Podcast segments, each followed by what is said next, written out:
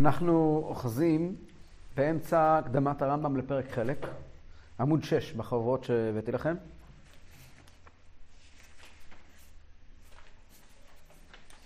אמ, שורה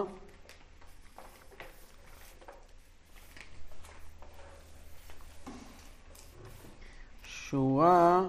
אה, כן, יש פה מספרים, ככה אפשר לדעת מה השורות. רגע. שורה 15. אז התחלנו ללמוד שבוע שעבר שהרמב"ם מדבר על איך אנשים מבינים את אגדות חז"ל. אז הוא מתחיל להגיד שישנם שלוש כתות, שלוש סוגים של אנשים, איך הם לומדים את אגדות חז"ל. הכת הראשונה, לוקחים הכל כפשוטו, כל דבר, דבר כפשוטו עד, עד הקצה האחרון. והם חושבים, ואז הם מתחילים לדבר דברי ניסים ונפלאות ודברים משונים. חושבים שבזה מהללים את חכמים, אבל באמת, הם לא, בכלל לא מבינים מה חכמים אמרו ומה חכמים רצו. זה היה הכת הראשונה. כן, שורה 15, יש לכם? כן. הכת השנייה, גם הם רבים.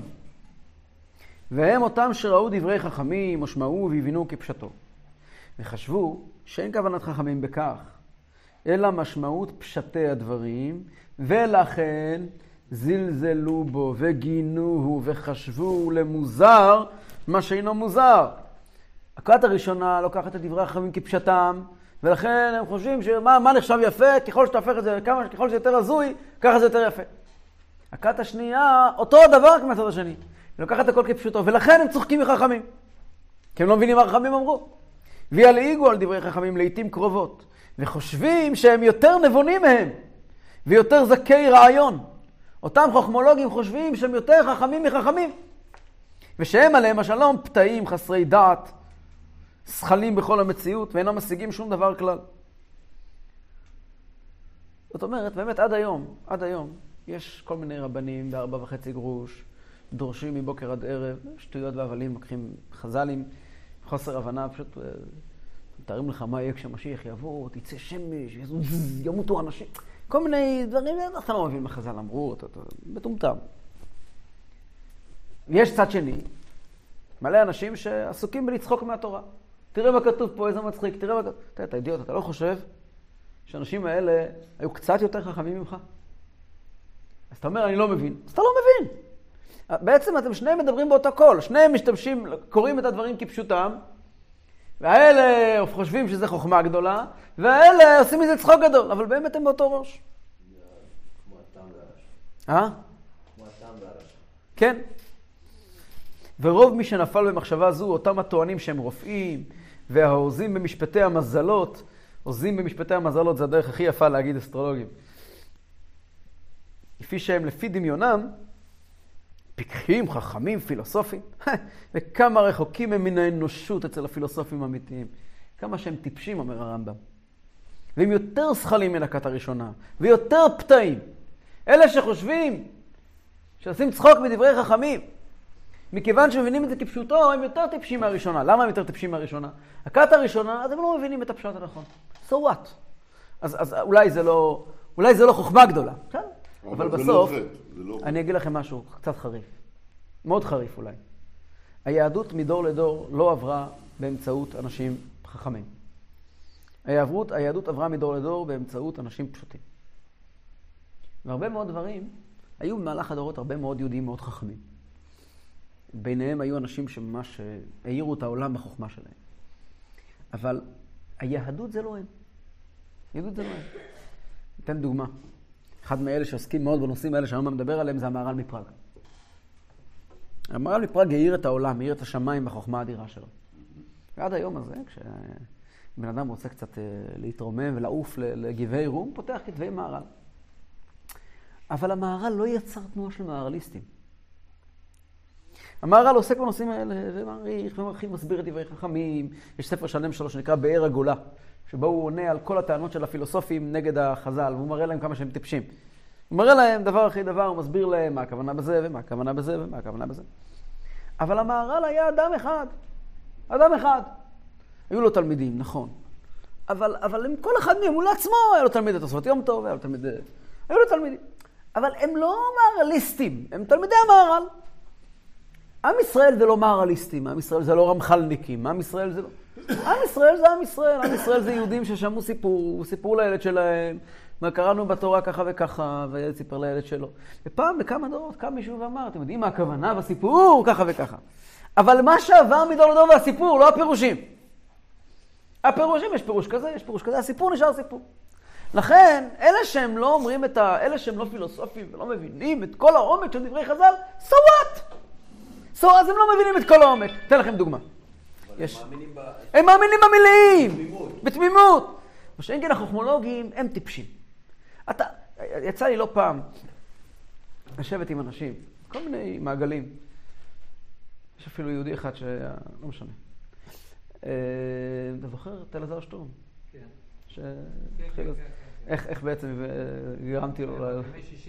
כן, כן. מה קרה? שהתחיל להגיע לפה, והיום הוא מניח תפילין והכל. איך, איך זה קרה? הוא חכמו לא גדול, למד ודיבר, צחק, הוא ציטט רש"י וצחק מרש"י.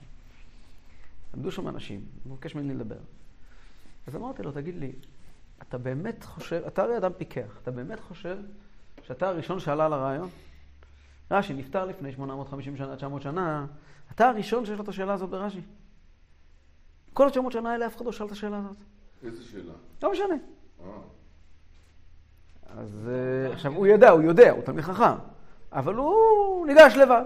אמרתי לו, אה, קצת ענווה הייתה בך ללכת להסתכל מה כותב רבי אליהו מזרחי, מה כותב הגאור אריה, מה כותב הלבושה אורה, פרשני רש"י. בלי הענווה הזאת, באיזה רשות אתה בכלל מדבר על רש"י? כאילו, לא, כאילו, הוא קצת נבהל, מישהו אמר לו את הפרק. אמרתי לו, אני לא אומר לך שיש לי תירוץ טוב, אבל באיזה רשות אתה מדבר בלי להסתכל מה דיברו? אתה הראשון שממציא את הגלגל. זה מה שהרמב"ם כותב פה. עם קטר, אה, אה, אחר כך הוא נהיה בן אדם, אבל פה הרמב"ם כותב... הוא היה מנחה לטלוויזיה? כן, כן, כן. הוא היה, הוא היה פה מגיע קבוע. כן? הוא חי? בטח שהוא חי. היום הוא עובד בשבילנו, היום הוא עובד בשביל חב"ד.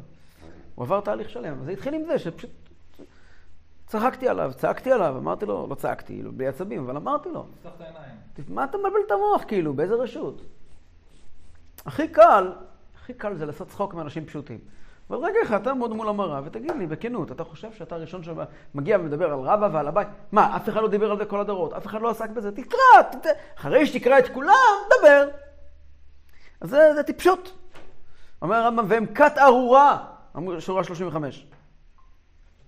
שהתפרצו כלפי, התפרצו אה, בפריץ, זה מי שקופץ, מי שמלא פריצי עמך, לפרוץ, זה ייכנס בכוח, זה, זה חוצפה. שהתפרצו כלפי אנשים רמי המעלה, שכבר נודעה חוכמתם אצל החכמים. כולם יודעים שחז"ל היו חכמים גדולים. לא צריכים בשביל זה להיות יהודי. ואלה שהכשירו את עצמם במדעים עד שידעו איך כותבים את הדברים בעניינים האלוקיים וכיוצא בהם מן המדעים להמון החכמים, ויסגנו לעצמם את החלק המעשי של הפילוסופיה, כי אז היו מבינים אם החכמים חכמים או לא, והיו מובנים להם ענייני דבריהם, אבל אתם סתם מפגרים, אתם קוראים לעצמכם חכמים, מה שנקרא, חושב שהוא חכם זה הכי גרוע שיש. כי אין מישהו יותר ממנו. כן, כי הוא, כי הוא לא יכול לדעת אפילו שהוא טועה. והכת השלישית, זה הכת השנייה. והכת השלישית, איך הם מתייחסים לחז"ל? מי זה כת השלישית?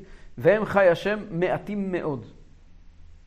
יש מעט מאוד אנשים שהולכים בדרך שהרמב"ם טוען שהיא הדרך האמיתית. כת אחד שהולכים את הכל כפשוטו, שלוקחים כפשוטו אבל אה, נלחמים נגד זה, צוחקים מזה. לא, זה הכת השנייה.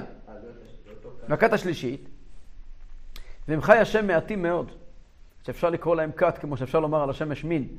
ומין, אנחנו אומרים על מה אנחנו אומרים? יש מין החתולים, ומין הכלבים, כן? שמש, יש מין, השם, יש מין השמשות. לא אומרים מין השמש. למה? כי שמש זה פרט, זה לא מין. הרמב"ם אומר, זה אפשר לקרוא להם מין, אה, כת, לקבוצה השלישית הם כל כך מעט, שזה מצחיק לקרוא להם כת. כמו שאפשר לקרוא לשמש מין. והם האנשים שנתבררה אצלם גדולת החכמים וטוב תבונתם. הם יודעים את גדולת חכמים, הם מבינים שחכמים זה משהו אחר. מאיפה הם יודעים את זה? לא באמונה. יודעים את זה בהיגיון, במה שנמצא בכלל דבריהם דברים המראים על עניינים אמיתיים מאוד. הם פשוט לומדים חז"ל.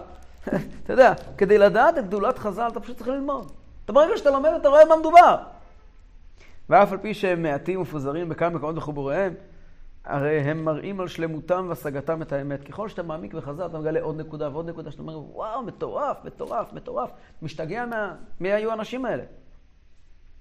וגם להתברר אצלם מניעת הנמנעות, המציאות מחויב המציאות. אצל חז"ל מאוד מאוד ברור מה אי אפשר שיהיה ומה כן יכול להיות. חז"ל הם אנשים נורא נורא נורא פרקטיים, נורא מציאותיים. הם אנשים שעוסקים בהלכות. הלכות זה דבר נורא פרקטי, נורא מציאותי. הם קבעו את זה. כן. הרי הם מראים על שלמותם והשגת... אה, אה, וידוע שהם עליהם, על- אה, הם- שהם עליהם השלום, לא דיברו דברי הוואי. ברור שהם לא דיברו שטויות. לא הלכו וכתבו, הלכו, כתבו בגמרא, השחיתו דפים ודיו. לכתוב שטויות? נראה לך דבר כזה? ונתברר אצלם שיש בדבריהם פשט וסוד.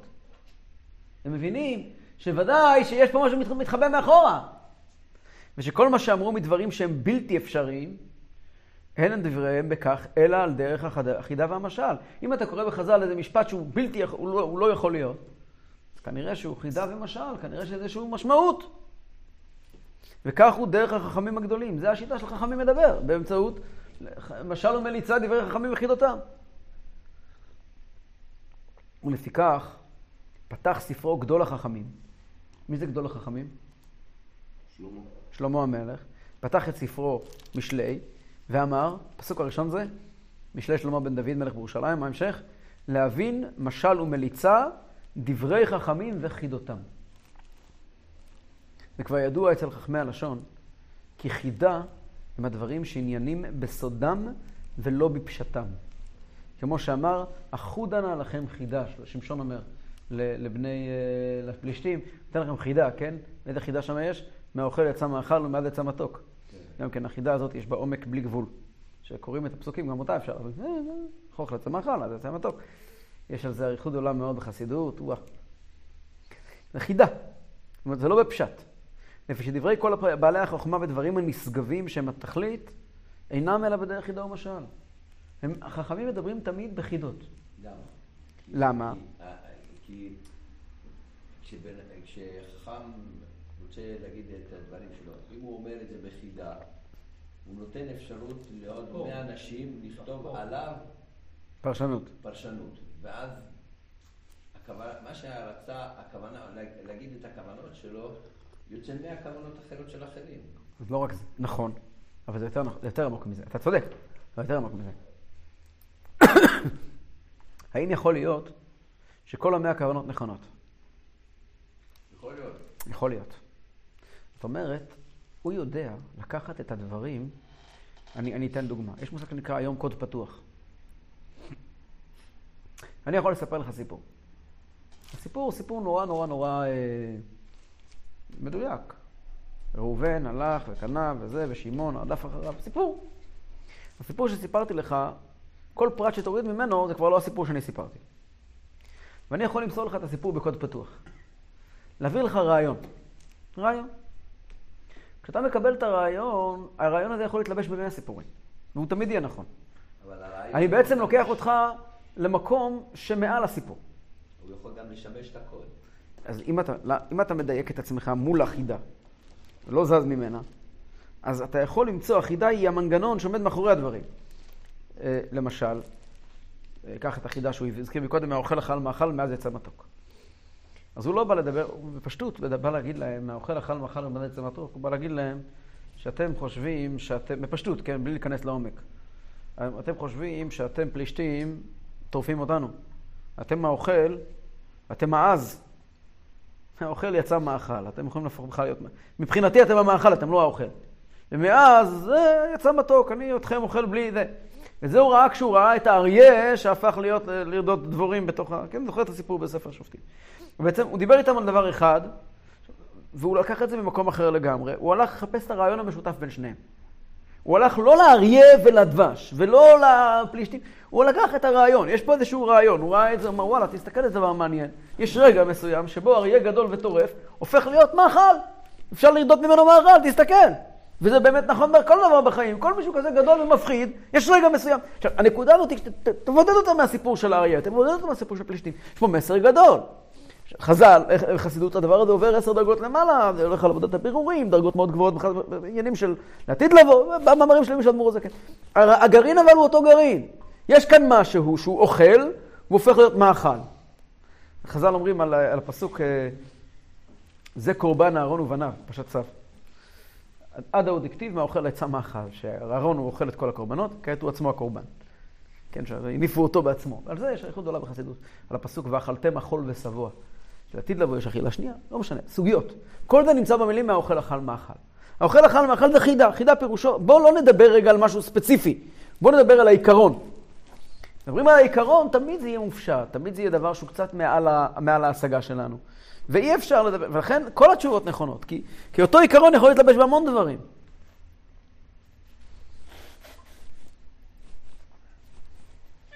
והנך רואה החכם מכל אדם עשה כן ברוח הקודש. כלומר, שלמה במשלי ובשיר השירים ומקצת קהלת, הכל חידות. ומדוע יהיה מוזר בינינו לפרש את דבריהם ולהוציאם מפשטם כדי שיהיה תואם תעשה מושכל, מתאים לאמת, לאמת ולכתבי הקודש? האם זו כפירה, אומר הרמב"ם, להסביר על חלק מדברי חכמים שהם נראים, סותרים את המציאות? שהם משל? והרי הם עצמם מבארים פסוקי הכתובים ומוציאים אותם מפשוטם ועושים אותם משל. הרי גם חכמים עצמם, איך הם, תסתכל איך חכמים לומדים פסוקים בתורה. בתורה, לא בתורה. בתורה, מצוות זה מצוות. אבל פסוקים שהם לכתחילה נראים כאלה מושונים, מגיעים חכמים ומסבירים פה רעיון. למשל, נותן דוגמה. זה שזה שאמר הכתוב, הוא היכה את שני אריאל מושב, מואב, הוא כולו משל. כן? כתוב שבניהו בן יהוידע היה גיבור חיל, הוא היכה את שני אריאל מואב. חז"ל מסבירים מה זה היכה את שני אריאל מואב, היכה את הארי בתוך הבור ביום השלג. זה הולך על כל מיני דברים שהוא עשה בעניינים של מלחמת היצר. לכן מה שנאמר, הוא היכה את הארי בתוך הבור למשל, ואמרו מי השקני מים, מהבור אשר בבית לחם, ושאר מה שראה, הכל זה משל. למרות שאפשר להסביר את זה גם כפשוטו, שדוד המלך ביקש, תביאו לי מים מהבור אשר בבית שמש. אפשר להסביר את זה כפשוטו. אבל חז"ל בחרו להסביר שזה לשאול שאלה בבית, אצל הסנהדרין שיושבים בבית שמש, בבית לחם, סליחה. אז, אז רואים שחכמים בעצמם, אין להם בעיה לקרוא פסוקים בתור משל. וכן ספר איוב כולו, אמר אחד מהם, משל היה. ולא ביאר לאיזה עניין נעשה המשל הזה. הוא רק אמר משל, אפילו לא הלך להסביר על מה. וכן ספר, מתי יחזקאל אמר אחד מהם, משל היה. מתי יחזקאל. ויש דעות שזה כפשוטו, ויש דעות, אחד מהם, אחד מהם אומר, כל הסיפור של מתי יחזקאל, של המתים שחי יחזקאל בבקעת העצמות, הכל משל. יש כזו דעה, ורבים כאלה. אני חייב לעצור פה רגע ולומר שהנושא הזה שהרמב"ם פה כותב, הוא שנוי במחלוקת. בדור שאחרי הרמב"ם הייתה מחלוקת מאוד מאוד גדולה בין חכמי ישראל בעניין הזה. יש בתשובות הרשב"א, רבי שלמה אבן אדרת היה מ... הרמב"ם הוא ספרדי. הרמב"ם אבל יושב במצרים כשהוא כותב את זה. ובמכורתו, בספרד, הדברים האלה מגיעים. בספרד יש חלק שמדברים ערבית, חלק שמדברים, שלא מדברים ערבית. זה מאוד תלוי. אבל מגיעים אה, דוברי ערבית בספרד, לומדים את זה, ואחר כך גם מתרגמים את זה לעברית. והיהודים בספרד לוקחים את זה, ובעיקר את הספר מורה נבוכים, ומתחילים לרוץ הלאה לחפש את כל המשלים בחז"ל. וממשיכים לחפש משלים גם בתורה וגם... ממשיכים עם זה הלאה והלאה. ובאיזשהו מקום הגיעו אנשים והתחילו להגיד, גם אברהם ושרה זה רק משל. ואברהם זה הכוונה לנשמה, ושרה הכוונה לגוף. לא מצחיק. הם, יש כאלה ספרים. והדבר הזה הגיע לידי זה שהם אמרו, אז גם המצוות הן רק משל. והגיעה קרירות גדולה בכל העניין של מצוות. זה לא כפירה. זהו. אז הרשב"א כתב שאי אפשר ללמוד פילוסופיה לפני גיל 40. עשה חרם בגלל הסיפור הזה, שאסור ללמוד פילוסופיה לפני גיל 40. והוא, יש תשובה ארוכה מאוד אצלו, הוא כותב הרשב"א, מה משל, מה לא משל, איפה הכללים בזה. צריכים לדעת שכל מה שכתוב בתורה הוא בוודאי לא משל, הוא גם משל, לא סתירה, זה גם משל, אברהם ושרה זה גם נשמה וגוף. אבל זה לא רק נשמה וגוף. גם היה כפשוטו אדם בשם אברהם ואישה בשם שרה. כן? יש לזה אריכות גדולה בספרים. צריכים לדעת שזה לא כל דבר ש, שכפשוטו עד הסוף. גם דברי הרמב"ם פה הם משל, שזה לאו דווקא כפשוטו, כי יש... כל פעם שאתה מדבר על המשל זה כאילו עוד סיפור, כאילו זה לא דבר שיכול להיות אמיתי, כאילו זה... איך אומרים? אני אגיד לך איך אני מבין את זה על פי חסידות. וזה בעצם הנקודה... אני כותב לך פה לפי הרי שנכנס לתוך המובל, זה אין משל. אז לוקחים דוגמה ממה ב- אתה. הנקודה היא כזאת. כל מה שכתוב בתורה, זה היה כפשוטו. חז"ל, יש הרבה מאוד דברים, יש מחלוקת, אה, מחלוקת גדולה בין השאלה הקדוש, למשל, טוען שהכל גם היה כפשוטו, גם הרשב"ם טוען שהכל היה כפשוטו, כמו כת הראשונה. אבל גם הם אומרים שחז"ל לא באו לספר לנו סיפורי סבתא. ולא באו לתאר לנו, לא זה הנקודה, אלא מה כן. הנקודה היא, וזו נקודה מאוד עדינה, ואם נלמד אותה היום זה דבר גדול. אה, הערה קטנה. זה מה שהתכוונתי כשאמרתי שמתוך המשל יוצאים פתאום מאה פירושים, וזה יכול לשאוב לכיוון הזה, שפתאום יגיעו למצב שיגידו, אה, גם המצוות... נכון, אז לכן מאוד צריכים להיזהר מזה. זה הרשב"א מאוד מאוד מזמין- מזהיר מזה, יש חרם של הרשב"א. אז מה כן? צריכים להבין את המושג שנקרא פרדס. פשט רמז דרש וסוד. דוגמה.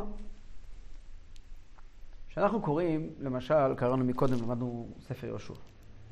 קראנו שבני ישראל עברו את הירדן, יש מחלוקת. יש כל מיני מחלוקות. חז"ל, איך בדיוק זה קרה? מה קרה הפרט הזה והפרט הזה? כל מיני פרט. שנייה, אז מה היה בגשמיות? אם אתה תנסה לחבר את כל הדעות, יצא לך משהו נורא משונה.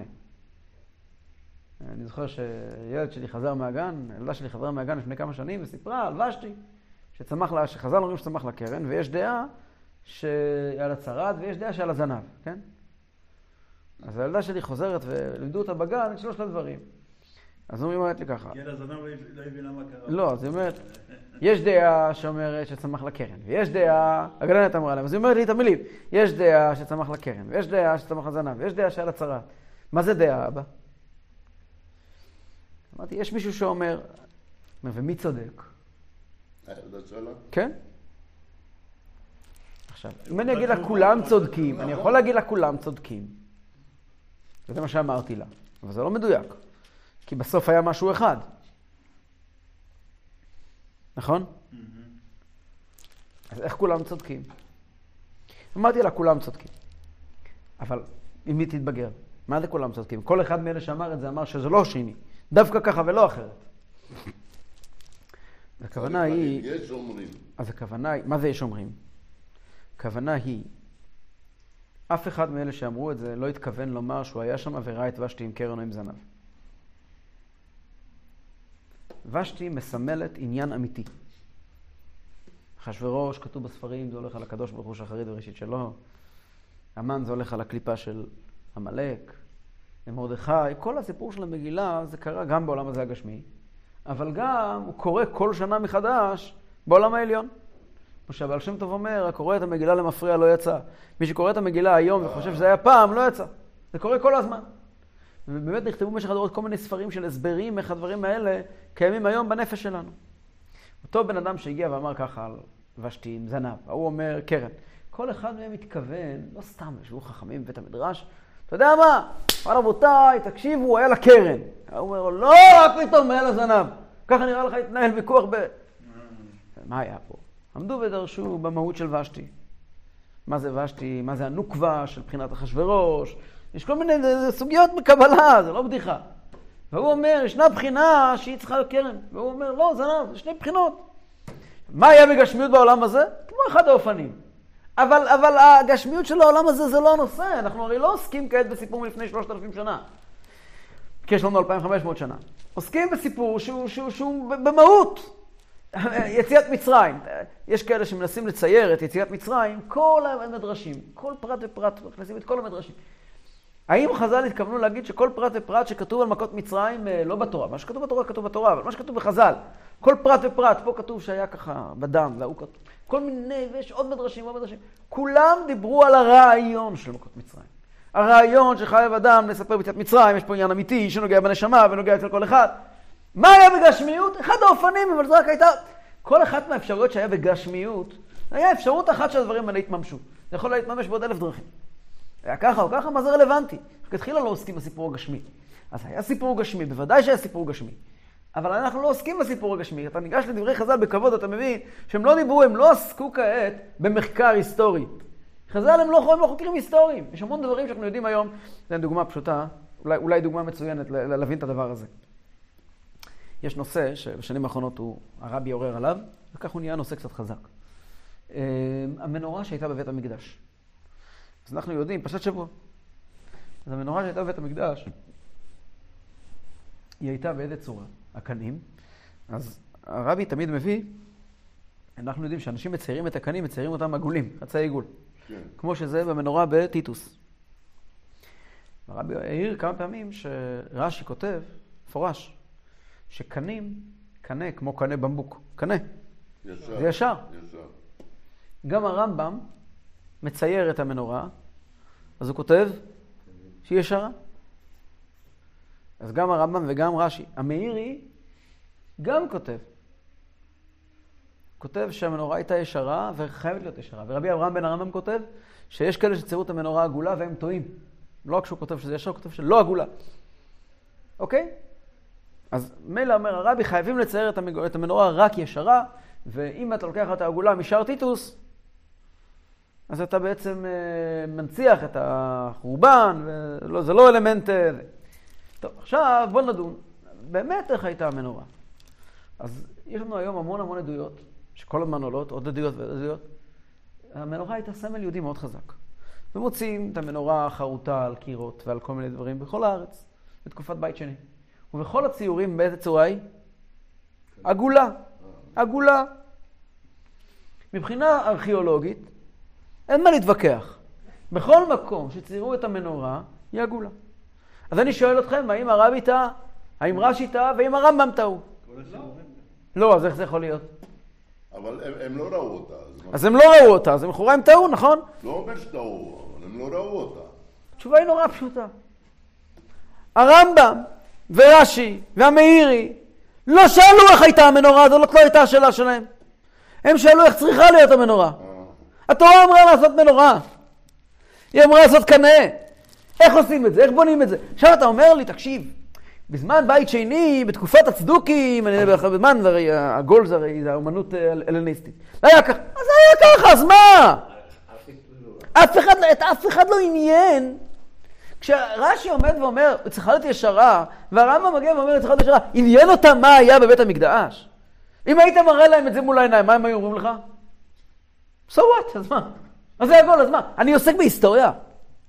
מנורה זה מצווה, אחד מתאר מצוות התורה זה מנורה. יש מצווה לבנות מנורה, איך מנורה נראית? ישרה. אז מה אתה אומר לי, עגולה? מה אכפת לי מה היה? את מי זה מעניין מה היה? זה נקודה, זו דוגמה כדי להבין את הרעיון כולו. יבוא בן אדם ויוכיח לי באלף הוכחות שהיא הייתה עגולה. אז היא הייתה עגולה, לא, לא ריגשת אותי. אני מעולם לא עסקתי בגשמי, עסקתי ברעיון. המנורה כרעיון היא ישרה.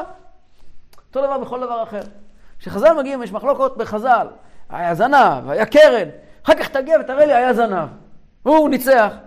אה, אני לך, היה קרן. איך זה יכול להיות? כתחילה לא דיברתי לא על הוושתי שלך ולא על הזנב שלך. מדברים פה על עניין, על רעיון. ברור שבגשמיות היה גם כן משהו. אז, אז אחד מהדרכים היה גם בגשמיות, אבל זה בסדר. גשמיות זה לא מה שמעניין אותנו. אנחנו עוסקים ברעיונות, אז העניין הוא, הוא, הוא, הוא, הוא מה שמעניין אותנו.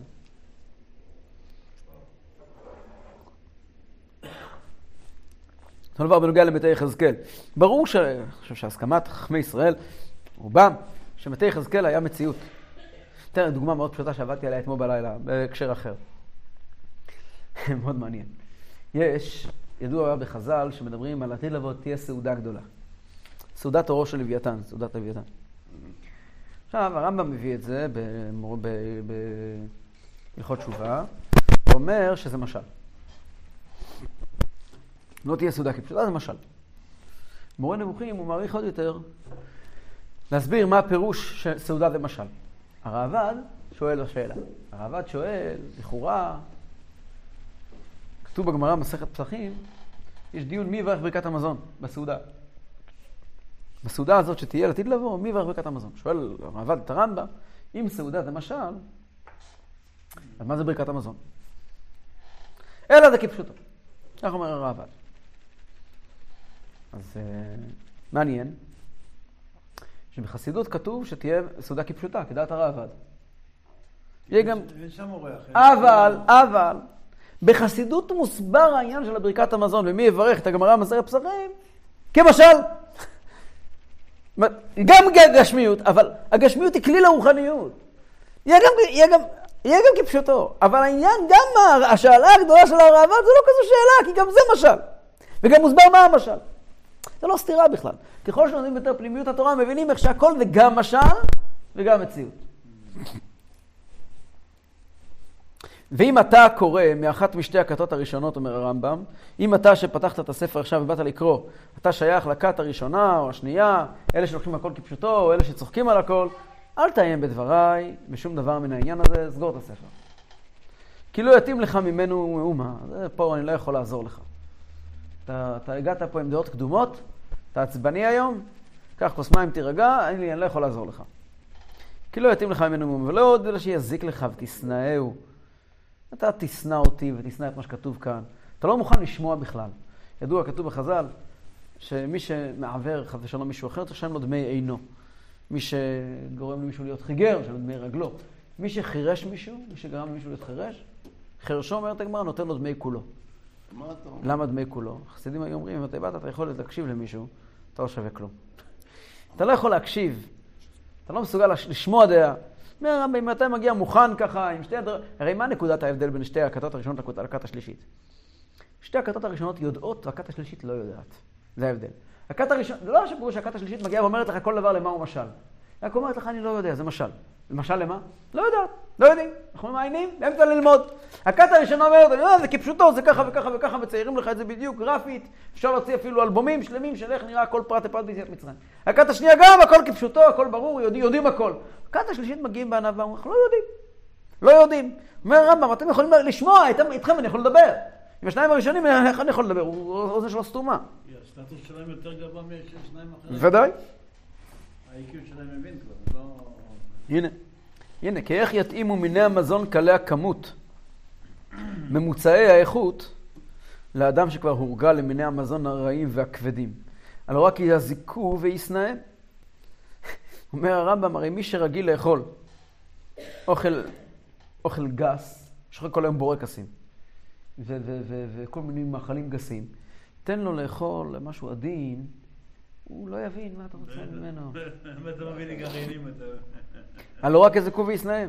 הנך רואה דבר, ד- ד- דבר, אותם שהורגלו באכילת הבצלים והשומים והדגים על המן, מהו?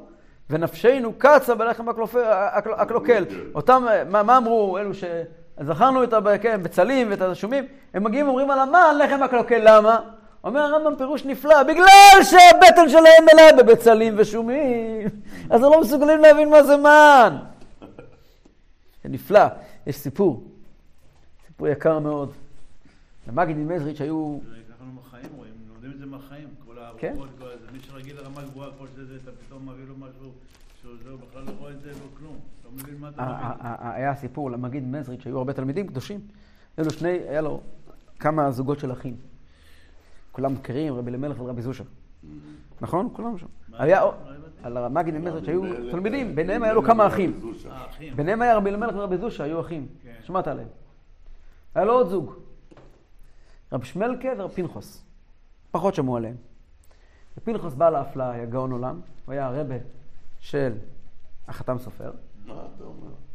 רב שמלקה. רב פנחוס ורב שמלקה. פנחוס ורב שמלקה, הם הגיעו למגיד והיו גאוני עולם. הם היו כאלה גאוני עולם עד שהם כתבו את ההסכמה, הם האלו מישהו, בעצם עודדו את אדמו"ר הזקן לכתוב את השולחן ערוך שלו. והמגיד אמר לכל אחד מהתלמידים, שלח אותו להיות אחראי להפיץ את החסידות במקום, במגזר מסוים. אז אדמו"ר הזקן, שהיה הגדול מכולם, נשלח להפיץ את החסידות בליטא. לכן הוא סבל כל כך. כל היתר, כל אחד נשלח לאזור אחר. שני התלמידים האלה, רבי פנחס ורבי שמלקה אחים, המגיד שלח אותם למקום הכי קשה, מאוד קשה. לאן הוא שלח אותם?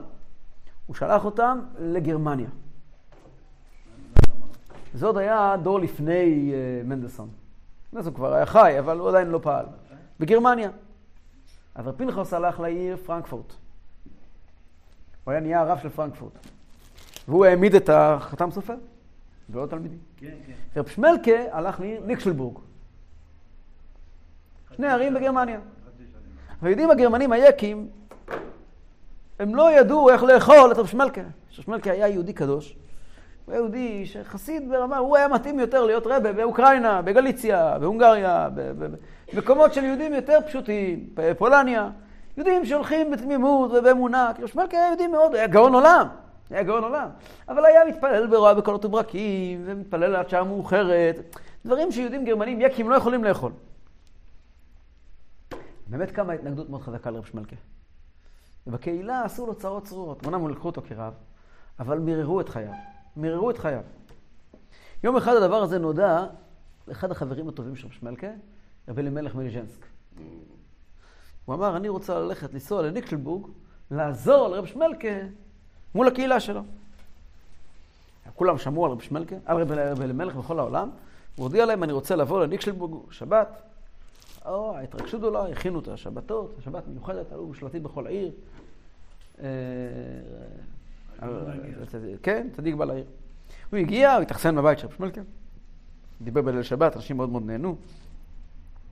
עכשיו, בצהריים אנשים מאוד נהנו, ואז בסעודה שלישית הוא קרא לכולם, כולם התרגשו מאוד, כזה אורח, הוא התחיל לדבר במעלתו של רב שמלכה. הוא אומר להם, אני, מי אני? רב שמלכה זה הדבר הגדול, חבר שהוא סיפר להם מי זה רב שמלכה.